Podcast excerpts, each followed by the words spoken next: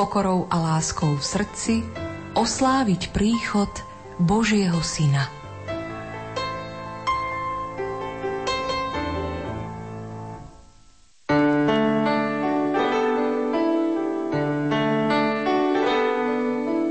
Isto v týchto dňoch vaše domácnosti, vážení poslucháči, rozvoniavajú kapustnicou a ďalšími dobrotami, typickými pre tieto vianočné dni.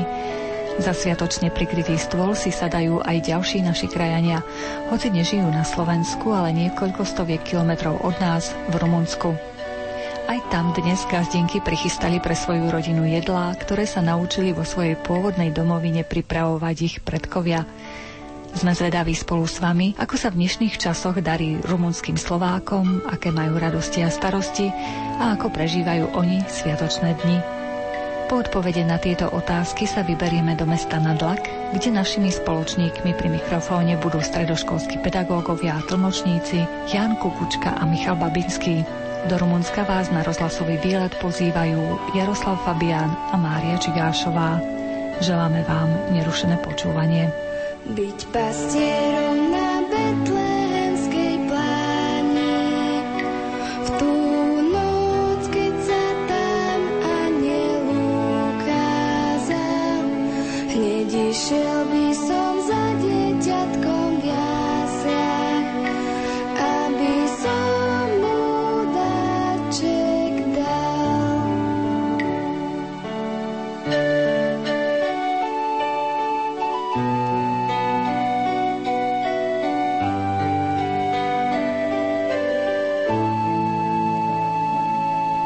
Tú najkrajšiu ovečku,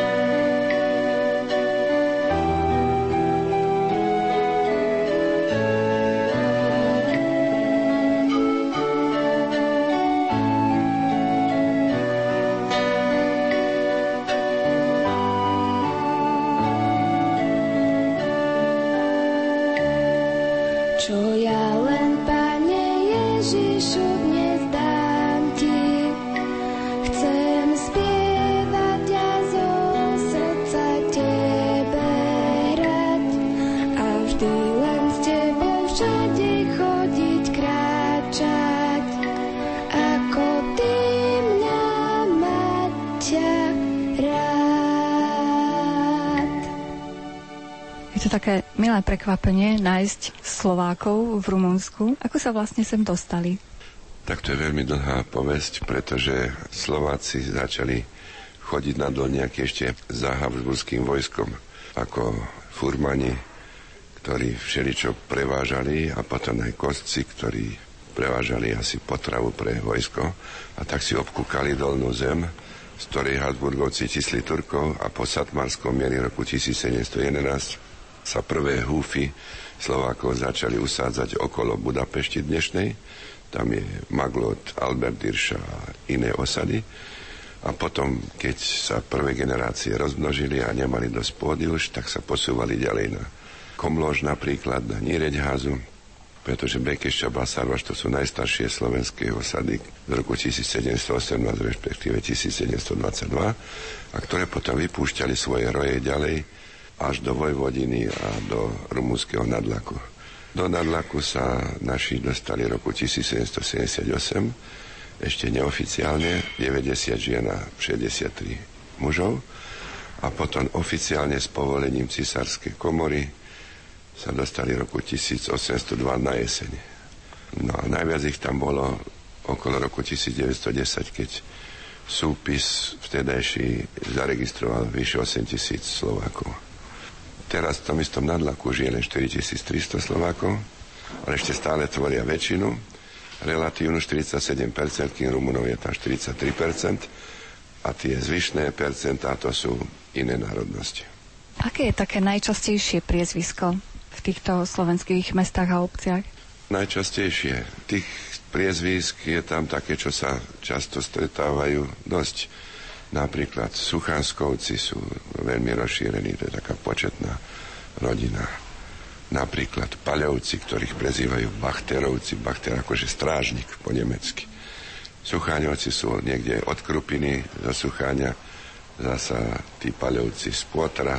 Väčšinou sú pôvodom z bývalej Novohradskej župy a ešte značná časť z Gemeru ale existujú aj Babinskovci, aj keď nie sú zbojníkmi, aj Kukučkovci. Keby sme našim poslucháčom približili, ako si vlastne žijú teraz súčasní Slováci v Rumunsku, súčasnom? Tak nadlačanom, ako ich my nazývame, našich Slovákov, toto sa páči pochlapiť sa a povedať, že keď celé Rumunsko bude ohľade mŕtve, tak my ešte dva roky vydržíme. Ale keď dohľadneme na to, že v Rumunsku je hlboká kríza, ktorá postihla veľkú väčšinu obyvateľstva, tak aj naši Slováci sú v tej istej situácii. Poklesli platy o 25 až 40% takisto dôchodky a to vidieť na kúpnej sile obyvateľstva. Obchodníkom sa menej darí a všetko to je začarované koleso potom. Dúfame, že z toho už vyviazneme a že svitne aj nám slniečko na našej ulici a že nám bude lepšie. Aké práva vlastne majú menšiny tu v Rumunsku? Okrem tých práv, ako v každom právnom štáte, kde existuje demokratický režim, tak ešte máme naviac možnosť mať vlastnú organizáciu, vlastné kultúrne podujatia, vlastné školy, vlastné kostoly a ešte aj reprezentanta v parlamente. Pokiaľ ide o náboženstvo v týchto slovenských obciach, prevažuje niektoré? Myslím, že neprevážuje, že sme asi polovica evanelici, polovica katolíci zhruba. V Bihorskej oblasti tam sú katolíci, hore v horách, dole tu na, na nižine, blízko Banátu sme evanielikmi a Česi dole pri Donaji, to sú tiež katolíci, s tým, že túto dole aj u Čechov u nás už neoprotestanti rozšírili svoj počet je to apoštolská církev, ktorá aj dole, aj u nás rozšíra svoj počet na niekoľko stovák. Možno naši poslucháči sú veľmi prekvapení, že rozprávate takou krásnou, čistou slovenčinou, ako keby sme si zašli teraz na stredné Slovensko. Ako je to možné po tých storočiach? Ja som učiteľom na strednej škole, takže musím sa usilovať rozprávať správne, aby som bol príkladom pre mojich študentov ale všeobecne je známe, že u nás v rodinách sa ešte rozpráva po slovensky, aj keď to nie je taká vycibrená slovenčina, ale je to stredoslovenské nárečie. Bol som, prišiel som, videl som a tak ďalej. Ale tak my sme vďační, že naše deti si ešte zachovávajú aj to stredoslovenské nárečie a že používajú slovenčinu v bežnom živote. Samozrejme, že rumunčina už nechala stopy a že pustila tam do tej našej hovorenej slovenčiny slengové výrazy, ale ešte aj tak je to v poriadku. Spomínali ste školy. Slováci v Rumunsku teda majú zabezpečené vzdelávanie od škôlok až po vysokú školu v Slovenčine? Pravda, že od škôlok až do ukončenia strednej školy sa u nás učí po slovensky.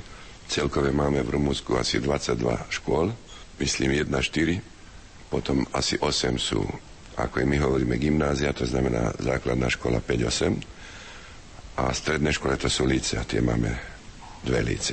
Jedno v Bihorskej oblasti a to staršie v Nadlaku od roku 1945.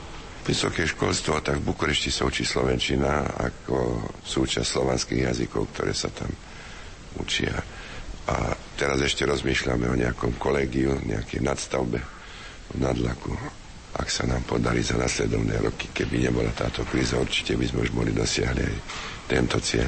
Malé svetlo v duši, svieti do ďaky. Malé svetlo v duši, svieti do ďaky. Malé svetlo v duši, svieti do ďaky. Svieti v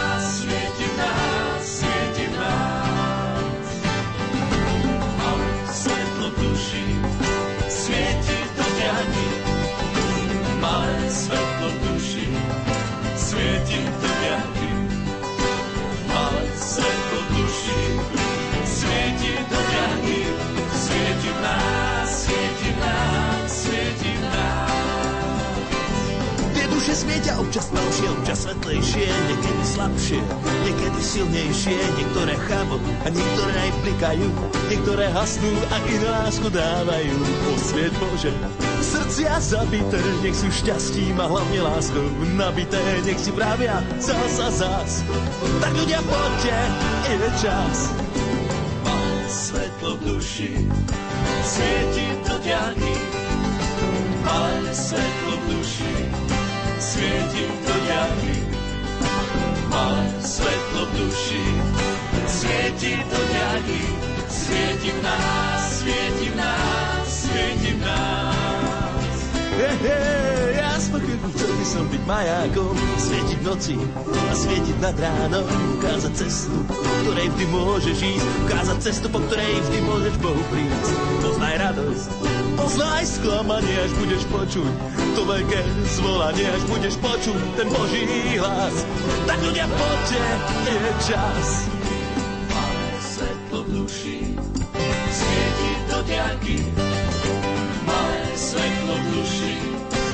svieti do ďalky.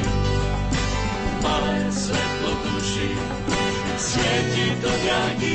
Svieti v nás, svieti v nás, svieti v nás.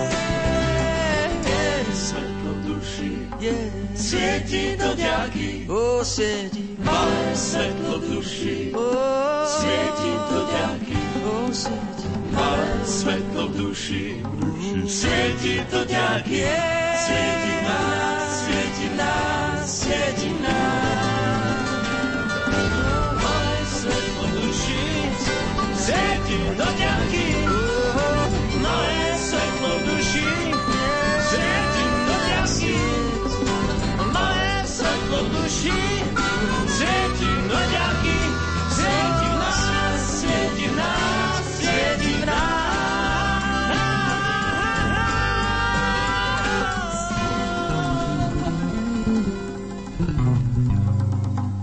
Na návšteve u rumunských Slovákov v meste Nadlak.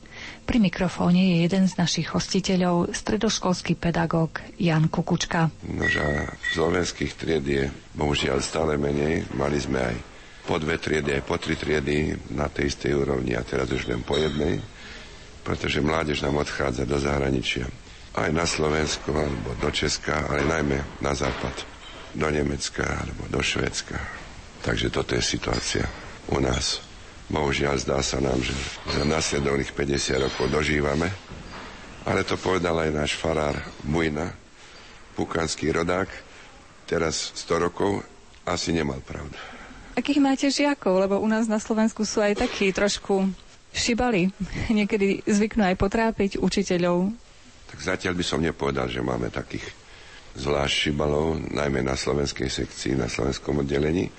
Ale keď tieto licea sú zmiešané, že máme tam aj rumunské triedy, tak máme také prípady, že tí šibali prídu od moldavských a ukrajinských hraníc, pretože tak, ako sa vyprázdňujú obydlia tuto na dolnej zemi, smerom na západ, tak tým z Moldavy prichádzajú a odkupujú tie domy a potom oni sú mnohodetné rodiny a takto nám dajú učiteľom robotu aj v budúcnosti.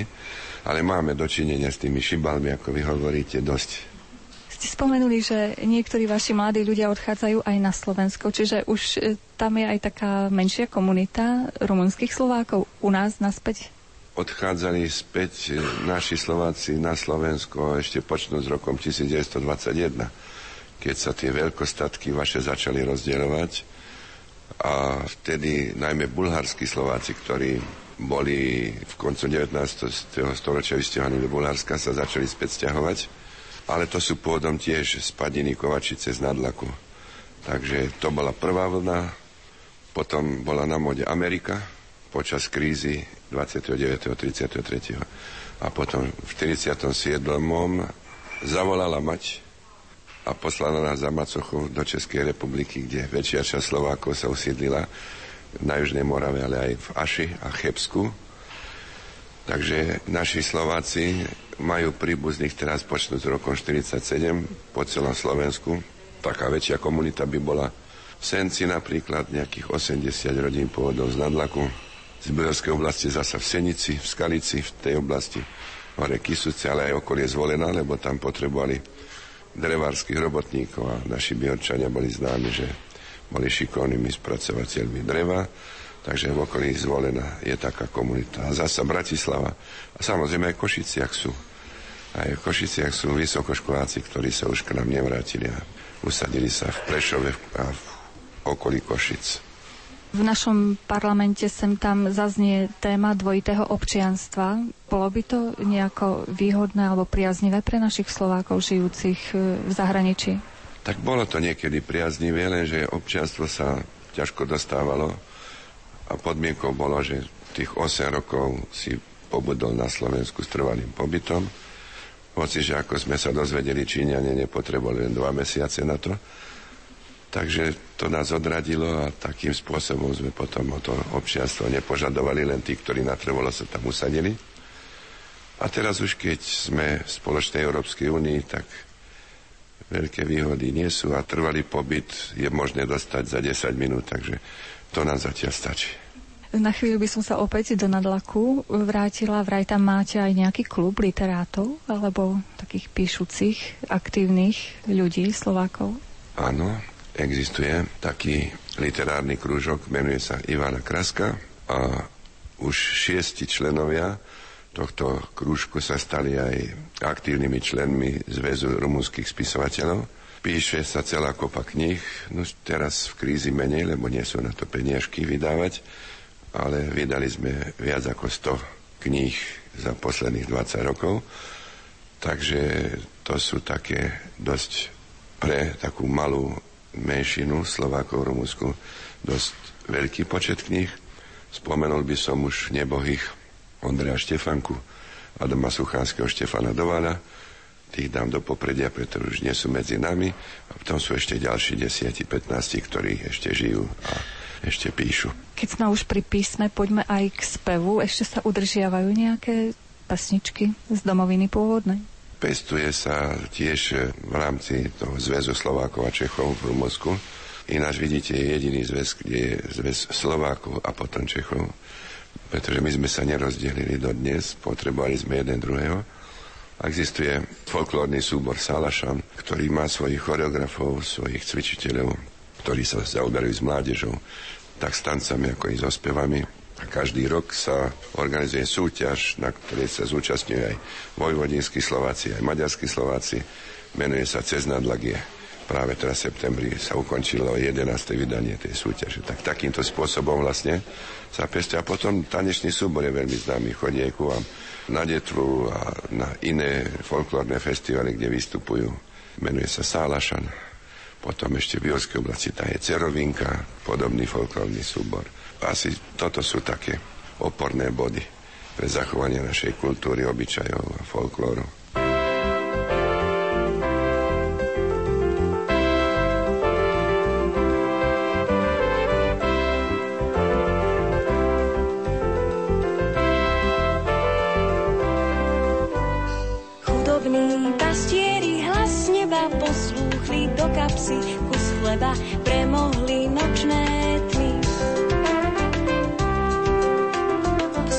Posledných sú prví hľadiaci na dieťa z maštale, svetiňa do lásky odetá.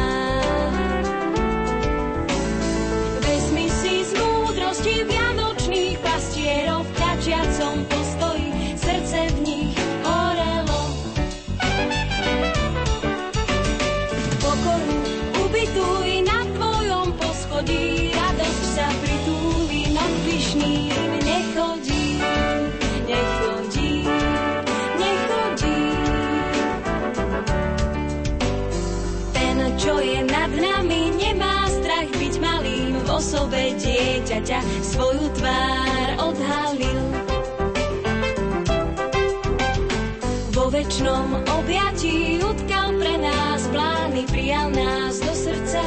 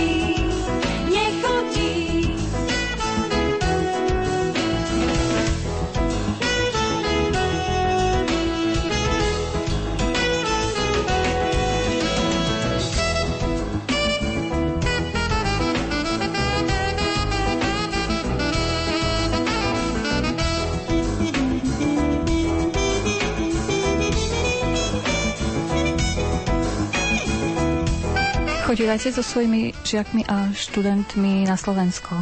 Áno, v prvom rade sa zúčastňujeme na rôznych literárnych súťažiach, na rôznych športových súťažiach, potom do školy v prírode, do Starej Detvy, potom chodívame do čitateľských táborov a ešte čo by som k tomu dodal, že najzaujímavejší a najtrvacejší bol čitateľský tábor, ktorý pán docent Meša založil v 1990 a odtedy každý rok z celej dolnej zemi chodia nadané deti literárne alebo umelecky a poznávajú Slovensko, slovenských umelcov, slovenských spisovateľov, takže to bolo pre mňa také najzaujímavejšie pre naše deti.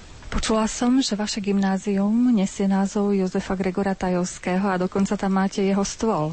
Tak e, áno, keď sme si vyberali po revolúcii po 89. meno pre našu strednú školu, ktorá dlhé roky niesla rumúnske meno básnika Kožbúka, ktorý nám nič nehovorilo, tak sme si presadili meno Jozefa Gregora Tajovského, už aj preto, že žil v Nadlaku a že žil ako účtovník medzi rokami 1000 1904 až 1910 a sedel tam za stolom, ktorý je na sekretariáte našej strednej školy, takže sme si mysleli, že by bolo vhodné prijať meno tohoto klasika slovenskej literatúry.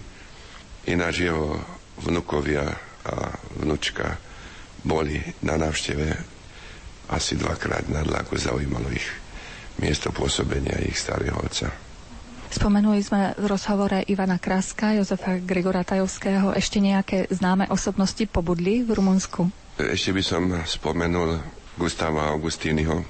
To bol mikulášsky rodák, ktorý musel odísť z rodného Liptovského Mikuláša za svoju slovenčinu a za presadzovanie práv Slovákov. Žil dlhšie v Bukurešti u známeho tiež mikulášského rodáka Polonyho, ktorý potom ten Augustíny sa stáva osobným tajomníkom našeho Joana Rácio. To bol vodcom národného hnutia proti maďarského v Transylvánii. Bol aj redaktorom rumúnskych novín, hovoril asi siedmimi jazykmi a neskôr sa dostáva k nám blízko medzi Slovákov do Aradu, kde je tiež šéf-redaktorom a veľmi trpí, pretože sa nemôže dostať späť na Horniaky, nakoniec pácha samovraždu v roku 1900, ale známym sa stal tým, že v roku 1895 bol hlavným organizátorom prvého zjazdu národnostných menšín Uhorska. Zorganizoval to v Budapešti, následovný zjazd 1905 už nedožil, bohužiaľ, ale bola to jeho iniciatíva, keď spojil Srbov, Rumunov a Slovákov do spoločného boja proti Maďarom a dosiahli určité práva v tom období, keď a po neho zákony vyčíňali. Takže na neho si vďačne spomíname, aj nám odporúčal farárov z Horniakov, ktorým boli jeho spríbuznení z Pukanca Bujna, už som spomínal. A ten sa pričinil potom, že nadlak zostal na rumúnskej strane a že sme sa nepomaďarčili. Takže Augustín je taká osobnosť. Teraz sme mu konečne našli hrobku, pretože ju premiestnili. Aj pomník, takže spolu s miestnymi orgánmi sa postaráme o to, aby jeho hrobka vypadala tak, ako si zaslúži. Spomenuli sme, že vaši žiaci majú kontakty s našimi žiakmi na Slovensku.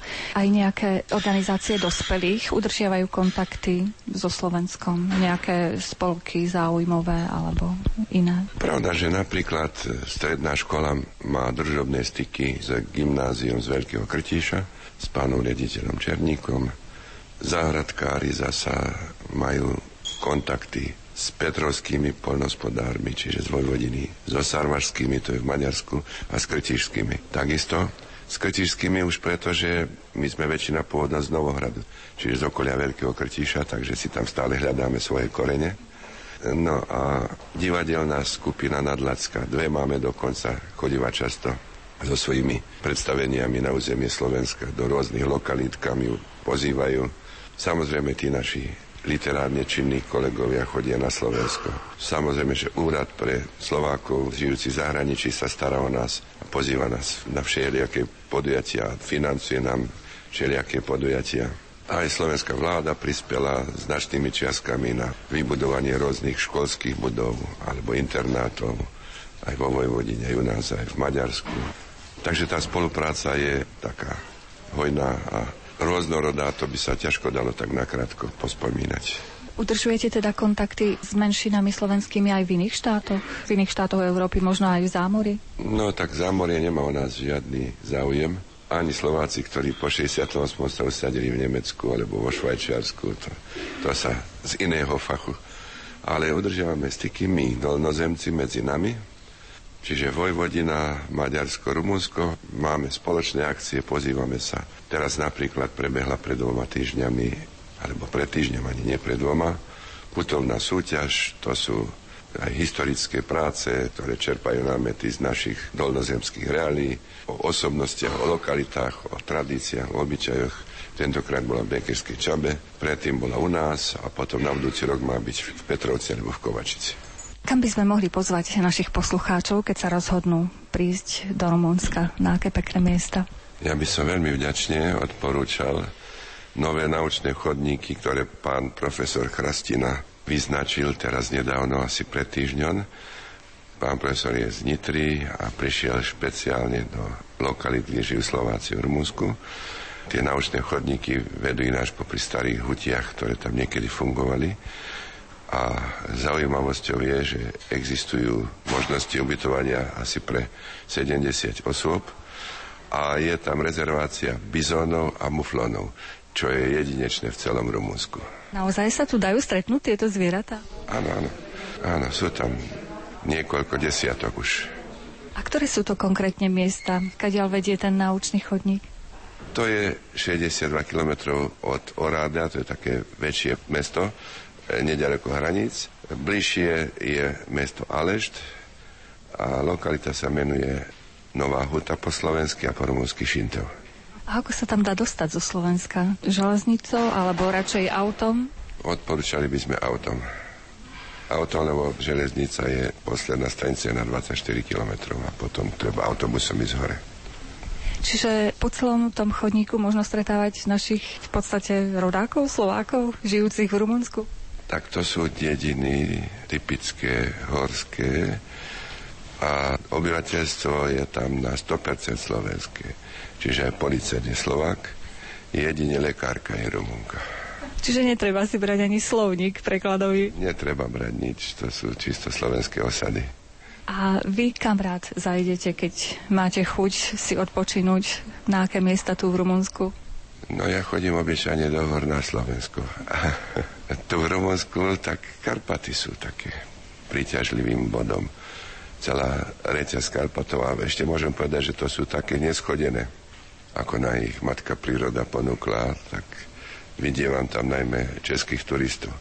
A dole zase pri Dunaji, tam sú české osady, Moldova Veke je také väčšie mesto tam sa dá chodiť na rybačku a tam si obyčajne idem na 10-12 kg zubáča. Už na vás čaká aj tento rok alebo na budúci? Teraz asi už je po sezóne, ale chodieval som tam viackrát. To je príťažlivé. Česi o tom vedia, aj tam sa dostali. A tiež sa tam dá dostať autom? Pravda, že tam sa dá dostať aj vlakom, aj autom.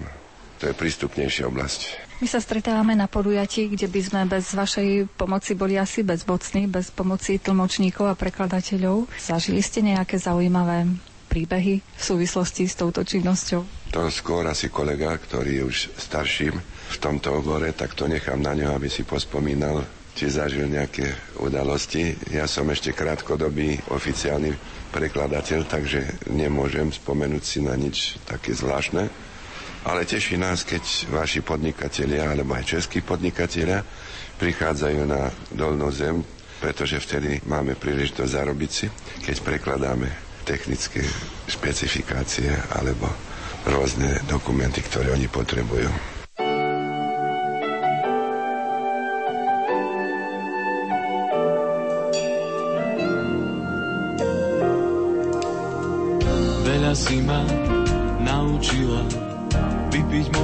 More, spáliť sneh. Keď sme spolu, rastie sila, búrky vietor zaženie. Naša láska je ako rieka, zlieva sa žiaľ s radosťou.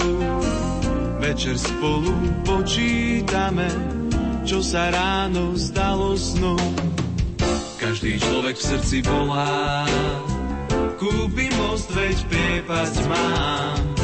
Ani nevie, že ho chráni kto si, z hora väčší pán.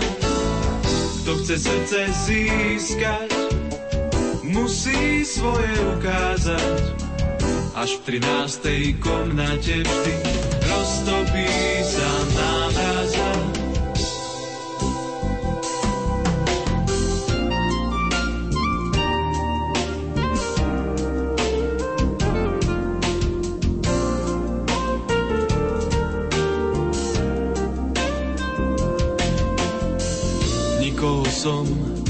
nemal tak rád, ako teba, Mária. Neodišiel som pre syna, v Nazarete dozrieval. Pamätám si tvoje slova, Jozef prisľúbený môj. Šťastná som, že som ťa stretla, zhasol vo mne nepokoj. Každý človek v srdci volá, kúpi most, veď priepasť mám. Ani nevie, že ho chráni kto si, z hora väčší pán. Kto chce srdce získať, musí svoje ukázať. Až v 13. komnate vždy roztopí sa námraza. Každý človek v srdci volá, kúpi most, veď priepas má. Ani nevie, že ho chráni kto si, z hora väčší pán. Kto chce srdce získať, srdce musí svoje ukázať. Až v 13. komnate vždy roztopí sa námraza, roztopí sa námraza, roztopí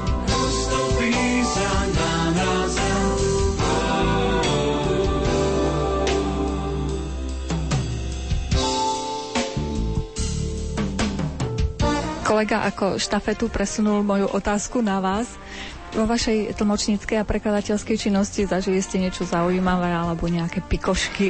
Viete čo, tých zážitkov je veľa, lebo sa samozrejme stretáva sa s rôznymi ľuďmi a dostane sa do šakových situácií, alebo stretne sa aj naozaj so zaujímavými ľuďmi. Väčšinou sa ja venujem vlastne prekladaniu.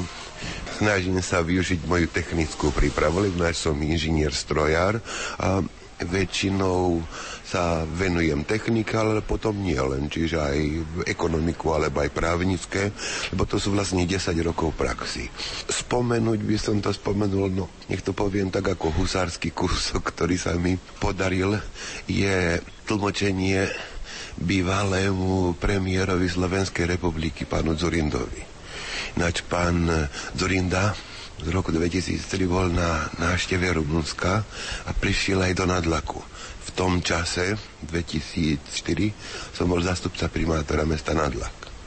V prvej fáze to bolo, že mám pána Zurindu privítať na letisku a mal to byť ako taký, ja som mal byť tá osoba, ktorá ho sprevádza na ceste, lebo to predpokladalo ešte aj presunutie autom. Samozrejme, mi to nevraveli, ale pravdepodobne, že to bolo na schvál, aby som nemal emócie. A keď vystúpil z lietadla, tak sme ho privítali, potom všetci sa otiahli a prefekt župy mi pošopol, že pozor, máš tlmočiť tlačovú konferenciu to, čo ma charakterizuje, nie som emotívny, alebo tie emócie sa manifestujú neskôršie. Pravde, aby som bol vedel, že čo ma tam čaká, nie je práve isté, že by som to bol. Samozrejme, že som to zvládol a tie emócie prišli až 3 hodiny neskôr, keď odletilo lietadlo s pánom Zorindom. Stretol som ešte aj bývalého prezidenta Slovenska, pána Kováča, už nebol vo funkcii, ale to už bolo vlastne po druhý krát, tak potom neboli nejaké emócie okolo toho. To by som povedal ako také zvláštne skúsenosti, ktoré má tlmočníctva. Spomenuli sme vlastne už teraz v rozhovore, že ste boli viceprimátorom na Dlaku. Keby sme trochu tú vašu samozprávu priblížili aj vo vzťahu k národnosti slovenskej. Neviem, ako je to na Slovensku, ale spomínal kolega ten demokratický zväz Slovákov a Čechov v Rumunsku. Ona je registrovaná ako kultúrna organizácia, ale je ona vlastne aj politická. Politická z akého hľadiska, že sa môže zúčastniť volieb. Čiže každé 4 roky, aspoň každé 4 roky je aj politická. A my sme mali zastúpenie, keďže nás je, čo ja viem, 48% Slovákov na dlaku, tak sme sa zúčastnili aj volieb a v tých časoch sme mali slušné zastúpenie, sme tam mali polovicu poslancov. A keďže toho zástupcu vlastne volí len mestské zastupiteľstvo, tak prišiel rad na mňa. Takže 4 roky. V tom najmä do 2000-2004 sme boli na tom najlepší, lebo sme mali aj primátora Slováka, aj viceprimátora, to som bol ja. Aj väčšinu v mestskom zastupiteľstve. To bolo do 2004. Potom za to pokazilo, viete, ako je toto sú aj politické strany, potom veľa z našich Slovákov sa zapísalo do politických stran, potom sme si konkurovali od 2004 je to slabšie, čiže máme zastúpenie v Mestskej rade, ale nemáme väčšinu. Potom 2004 som kandidoval aj za primátora, Lenže viete, ako je to vo voľbách. Sú tam dve strany a obidve strany musia chcieť. Na 50% sme to mali vyriešené, čiže ja som chcel. Ináč nie je to obdobie z môjho života, na ktoré rád spomína, sú to skúsenosti a vlastne ani nemáš predstavu o tom, keď cez to neprejdeš. Hoď, že nie je to ľahké. Viete, to je len kto prešiel cez to, tak to pozná. Že keď to ide všetko dobre, tak je v poriadku, sú hrdinskí všetci. Keď je to zle, tak sa to obyčajne obráti proti jednej osobe. Ale ináč, teraz už nemám spojenie s ním, ale prežil som aj toto najmä v tej perióde nás, mali sme hodne návštev zo Slovenska na tej najvyššej úrovni. Premiéra som už spomenul, ešte mali sme stretnutie aj prezidentom Slovenskej republiky v tom čase, pán Šuster, na čo ja viem, predseda parlamentu aj tak. Chodili, naštevovali nás a potom nechodili my a v tom období sme nadviazali aj spojenie s lokalitami zo Slovenska. Sme robili združenie, napríklad prvé združenie, najvýznamnejšie, ktoré trvá aj dosiaľ, je s mestom Krompachy. Aj to som nadviazal, ja to bola je trošku dlhšia, naozaj zaujímavá povesť, že akože vlastne ja som primátora z Krompach spoznal prostredníctvom 40 občanov, ktorí mali auto nehodu v Rumunsku. Ja som náhodou cestou, lebo išiel som z Bukurešti a sa im stretol. Keď som videl, sú Slováci, tak som to využil, tie moje tlmočnícke schopnosti a zostal som to riešiť aj s policiou, aj s odchodom, aj tak. A potom sa to skončilo vlastne združením medzi mestami. Že aj takto sa nadvezujú medzinárodné priateľstva, že pomôžete pri dopravnej nehode. Áno, lebo keď som išiel prvýkrát do Krompach, boli dni mesta Krompachy, tak všetci sa div... primátor sa mnou opýtoval, že odkiaľ ma toľky poznajú. Čiže tam až po 40 fandili mne. Každý deň zatúži v tvojich očiach vidieť, že srdce je doma a mňa neobíde. Láska je to svetlo, vyžaruje z teba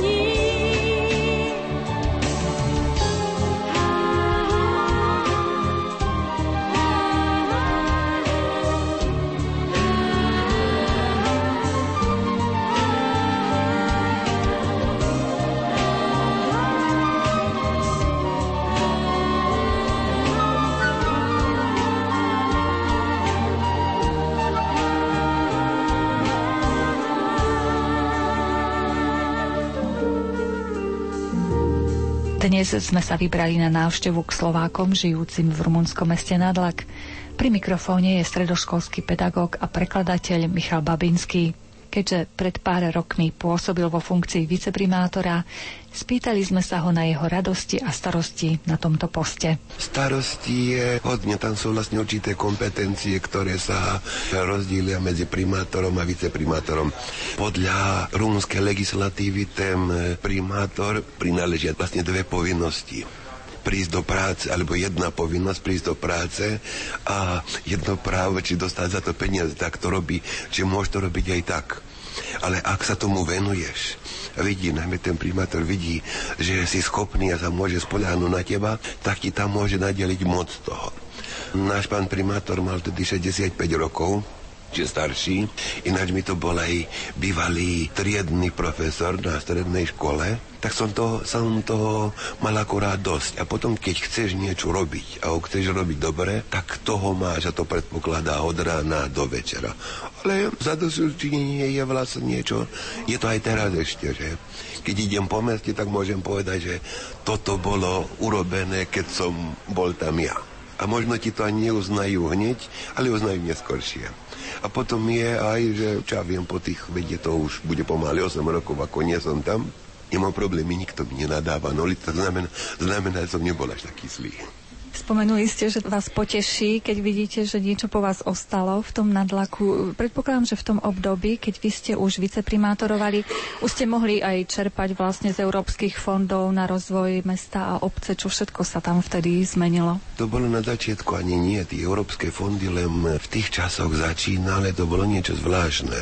Čiže začali sme s niečím, ale nie až. My sme mali také zaujímavé postavenie a čerpali sme niečo iného. To, viete, nadlak je na rumunsko-maďarských hraniciach a to bola druhá najväčšia colnica v Rumunsku.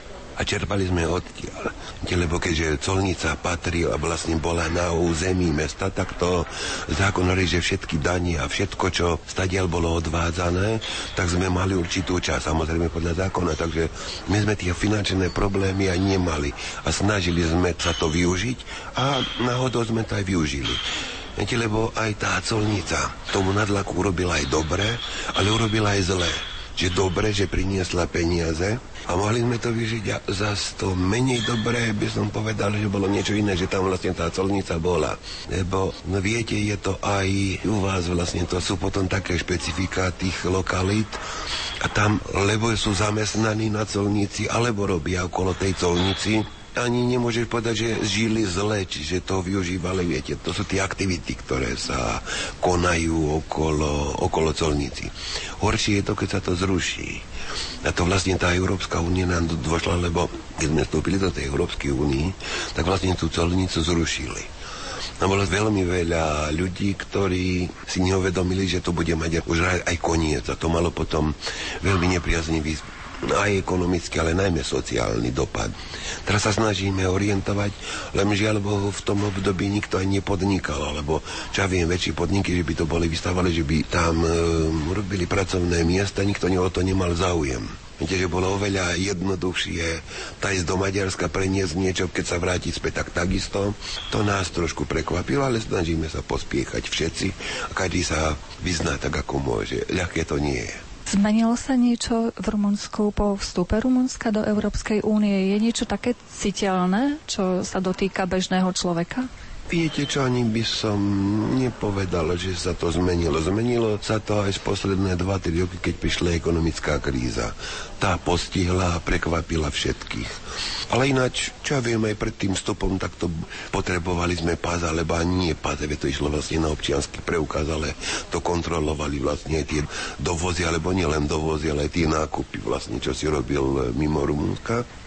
To nebolo také, také podstatné podstatné zmeny nastali až v tejto ekonomickej kríze. U nás to bolo veľmi tvrdé. Vláda tvrdila, že vlastne to sú prevenčné opatrenia. Tie prevenčné opatrenia znamenali, čo napríklad vo výučbe zníženie platov hovorilo sa tomu 25% áno, či ak sa stiahujeme len na plat. Ale keďže tam boli aj určité príplatky, aj príjmy, aj tak ďalej, tak to bolo vlastne, efektívne to bolo 40%. Bolo to aj v dôchodkoch, potom aj DPH sa to zmenilo, sa zvýšilo z 19 na 24%, ale tak behom mesiaca. Vlastne platy to sa cítilo hneď z mesiaca na mesiac. To DPH nie, ale viete, to sa začalo cítiť až po 6 mesiacoch, čiže v cenách. Asi toto by boli problémy, čo sa týka života. U nás práve v tomto období protestujú zdravotníci proti rôznym veciam, proti tiež nízkemu ohodnoteniu. Ako to bolo v Rumunsku? Tiež sa dotkli nejaké reformy zdravotníctva? Tie reformy sa zmenili, ale u nás sa tá reforma robila tým spôsobom, že sa znížil počet nemocníc. Čiže jednoducho zrušili nemocnice a nakoľko viem, bolo ich okolo 200, ktoré boli zrušené. Čiže išlo sa na ten princíp, že nemocnice, ktoré zostanú, takže budú dotované, budú obnovené, budú vybavené a tie, čo ja viem, tak nemocnice, ktoré boli v malých mestách, to jednoducho zrušili. Možno to bolo v niektorých prípadoch aj preskočeno, lebo Teraz sú vzdialenosti do nemocníc až 70-80 km, čo práve nie je v poriadku. Hoci, že slúbili, že to vyriešia ináč, hľadiska, že vybavia sanitky a čo ja viem, že ešte kúpia aj vrtulníky, prípadne, že by donášali tých nemocníc. Lenže začalo sa s tým, že sa zrušilo a na teraz neveľmi vidieť tie vrtulníky, že by, že by lietali. Čo sa týka na nadlačanov, vlastne nás to nepostihlo, lebo nemocnicu sme ani nemali. Takže čistými nemocniciami alebo bez, predsa musíme prejsť tých 50 kilometrov. Samozrejme, že sa zlepšila tá služba, čo sa týka sanitiek, čiže nie je problém to, čo ja viem, v súrnych prípadoch, tak trvá maximum pol hodinu a prídu pre teba. My máme taký zvláštny prípad, že predsa máme dobrú prístupovú cestu aj tak, takže tam mi problém nebol. Okrem tej funkcie viceprimátora sa na vás funkcie ďalšie aj lepia. Treba aj v církevnej oblasti. Viem, že ste určitú chvíľu pôsobili vo funkcii. Pôsobil som a bolo také obdobie, keď som mal tých funkcií hábadej. Samozrejme boli bezplatné všetky, dobrovoľné a medzi iným som bol dozorcom, seniorálnym dozorcom, čiže prevažná časť nadlačanov sú evanielici a to patrí pod e, evangelické biskupstvo v Kluži, maďarské. To má tri senioráty, dva maďarské a ja, jeden seniorát slovenský, tak ja som bol e, seniorálny dozorca toho seniorátu. No, bolo to 6 rokov, keď boli nejaké problémy, tak boli zasadania v Kluži. No a povedal by som, že to bola vlastne skúsenosť do života. Aj to, to, to, to nejak si. Ak nie si, nie si v tom, tak nemáš predstaviť. Čiže viem vlastne, ako to funguje aj v tomto smere. To bolo do roku 2007. Potom 2007 som sa vzdal. Vlastne vzdal som sa z akého hľadiska, že som sa vlastne nezúčastnil volieb. Som povedal, že dosť. No a okrem iného som bol ešte aj v rámci zväzu som bol člen predsedníctva do júna tohto roku. Teraz sme mali voľby a považoval som, že to už dosť nech tam idú aj mladší, než na zabudnú. Čiže 15 rokov činiť sa v takýchto... Je to, je to zaujímavé, je to, ale považoval som, že je to už dosť. Aká je úloha takého dozorcu v senioráte? úloha v senioráte je to evangelické cirkvy sú trošku zvláštne, to sú, vedú ich vlastne dvaja, čiže duchovní a laický reprezentant. Takže vlastne s tým seniorom to sú dvaja ľudia, ktorí to vedú a ktorí, čo ja viem, môžem povedať, organizujú a vrátanie tej finančnej časti, spravujú tie financie. Samozrejme, že sa to robí, je to také kolektívne vedenie, lebo občas tie senior, tých seniorálnych bolo menej, tých konventov, tých e, zasadaní na miestnej úrovni boli viac. A to sa potom urobí zasadnutie a vlastne rozhoduje sa tak o tých cirkevných veciach, ako aj finančných veciach sa to vlastne rozhoduje s hlasovaním. Čiže ak máš skúsenosti z verejnej správy, tak tie tie celkom dobre, dobre padnú aj tam. Samozrejme, tá hlasuje, tam si každý povie svoju mienku. To som vám práve, práve včera povedal, že je to aj dobré z jednej stránky, že si povedia mienku. Z jednej stránky je to, mám dojem, že tá prílišná demokracia, najmä keď nie je chápaná tak, ako treba, tak je poriadne komplikovaná, najmä, najmä keď to má, že každý je presvedčený, že len on má pravdu. No ale to potrebuje trpezlivosť a nervy, lebo je veľa takých vecí, ktoré by sa mohli vyriešiť za 10 minút, ale veľakrát to trvá 2-3 hodiny. Ale viete, ako sa robí, že trpezlivosť rúže prináša. Takže ak ju máš, tak potom predsa dajú sa tie veci vyriešiť. Kráľov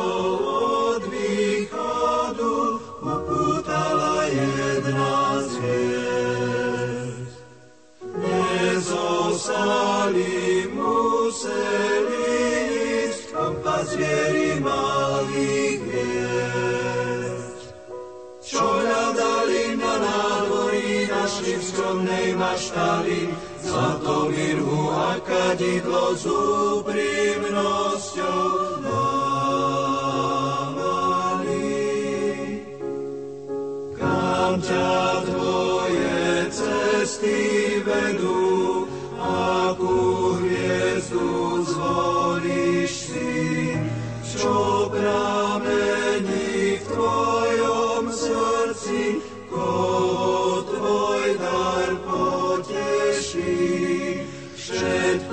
čo si nedaroval, vietor času odvanie.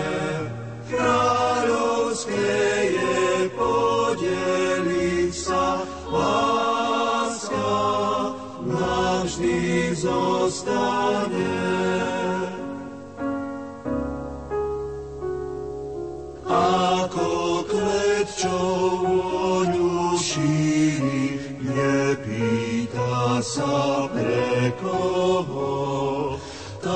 Tak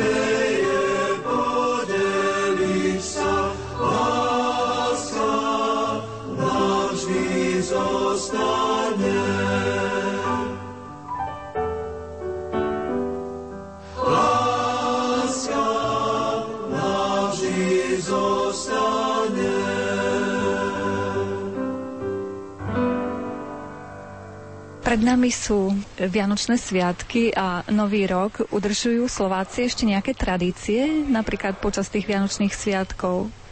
Áno, dodržiavajú, hm, tak sú to ako slavnosti. Nie je to tak ako vám bolo pred roky, ako pamätám ja, keď sme boli deti, že za to chodilo, čo ja viem, koledovať vravia, u nás vravili rytmovať. Tak večer tí väčší, to na štedrý večer chodili spievať a deti malé alebo tie menšie tak chodili ráno rytmovať. Pamätám si, že to nebolo vlastne len na Vianoce, to bolo aj na Luciu 13. decembra. Ešte medzi starými ľuďmi to traduje aj teraz že nedaj Bože, že by ti prišla žena 13. decembra ráno, nedaj Bože, že by ti prišla žena ako prvý návštevník domu, lebo to je povera a to všetci veria, že potom budú nešťastní počas celého roka. Teraz samozrejme nie, ale keď sme boli deti, tak to aj rodičia, alebo stará mama dbala na to, že nám to večer určili, že kde máme tajsť ráno, aby sme boli chlapci, čiže chlapci sme neboli, sme muži, ale že by sme boli prví. Ináč je to menej, ale predsa je, sú to slávnostné príležitosti a potom, keď sme hovorili o tom kostole, ak ten chrám ani nie je tak je ako navštevovaný počas roka, ale každopádne na bohoslužby na štedrý večer, to je od e, 5. po obede, tak to ten kostol je nadrvený a tam je každý rok vyše tisíc ľudí. Obyčajne tam idú na štedrý večer a takisto na Silvestra a potom potom každý ide na toho Silvestra samozrejme možno na príjemnejšie chvíle. Ale ešte je to zachované a traduje to aj teraz. Silvestre sa tu tiež tak oslavuje ako u nás, že rôzne svetlice sa vystreľujú a oslavuje sa o polnoci príchod nového roku. Áno, ale viete, toto nám donesli tieto, tieto kapitalistické časy. Možno to preto bolo čo ja viem a všeobecne to zistujem, že trochu sa odsudzujeme jedný druhým. Banujem za tými rokmi, čo boli pred mož- možno aj skrz veku, že som im malo 20 rokov menej. Ale ináč sme boli bližší, lebo tie oslavy, lebo to bolo Silvestra napríklad, alebo svadby, alebo tak. To trvalo, že mysleli, že sa to neskončí nikdy. Teraz je to už čo iné, každý má svoje problémy a čo viem, 3-4 hodiny, alebo ako a každý ide po svojom. Nevedeli sme si predstaviť napríklad, že ako môžu Nemci, že si nepoznajú susedov, že sa nezjavia, u nás to tradovalo, takže neviem, či to bolo dobre, ale bolo zle, ale si išiel ulicou sa mne nejakého známeho, tak si išiel k nemu ho navštíviť, alebo zo susedovci to bolo bežne. Hoci, že ešte nie došli sme tak ako Nemci, ale skôr sa blížime k tomu, že každý so svojimi problémami, so svojím domom a potom, keď je tak najradšej sedíš doma nevinne. Čo sa týka Silvestra, robia sa tam aj zábavy, robí sa aj tak aj svetlice aj tak ďalej, lenže to by neprekážalo, keď je to na Silvestra, ale to začne pred Vianocami a končí týždeň po Silvestri. A ešte keď to svieti, je v poriadku, len keď to je strieľa, to niekedy prekáža. Čo by ste zaželali Slovákom žijúcim v Rumunsku na prelome tých rokov, teda pred vstupom do Nového roka a taktiež nám Slovákom na Slovensku? Slovákom žijúcim v Rumunsku by som zaželal, aby držali spolu nie nás. A potom hovoril aj kolega, kolega o tom, že aj ten zväz je to spolu s Čechmi. Urobili sme to prečo? Nechceli sme my nikomu nič dokazovať, ale sme považovali, že nás je primálo, aby sme sa ešte spojili. A Slovákom by som ukázal to, aby nezabudli, že sú Slováci, by zachovali ten materický jazyk, lebo cudzí jazyk nie len angličtina, nemčina, ale my veľmi, veľmi dobre môžeme využiť. Aj ten náš slovenský a zdá sa, že je aj ten slovenský alebo český jazyk zaujímavý. Ako dôkaz toho som ja, lebo keby som neovládal slovenčinu, neovládal češtinu, tak by som nebol dnes tu, aby som nerozprával pre Radio Lumen. Naša dnešná návšteva Slovákov, žijúcich v Rumunsku, sa blíži k záveru. Hostiteľskej úlohy sa ujali stredoškolskí profesori a prekladatelia Jan Kukučka a Michal Babinský. Želáme im, ale aj ďalším Slovákom, žijúcim v ostatných kútoch zeme, požehnané sviatočné dni. Vám, vážení poslucháči, ďakujeme za pozornosť. Pod prípravu relácie sa podpisujú jej autori Jaroslav Fabiána Mária Čigášová. Prežite príjemné sviatočné chvíle v spoločnosti Rádia Lumen. Vianoce sú lásky čas, čo hľadáš v ňom dá sa nájsť. Súkni pod poliskru, skrývaš s tým. Vianoce sú lásky čas, objíma v ňom nebo nás. Dýchaš ňom, on dýcha v tebe, nie. Nie duš v srdci mráz. Láska je čas vianočný, prežiari aj tvoje tmy. Pútnikom si na pol ceste, s ňou nezablúd.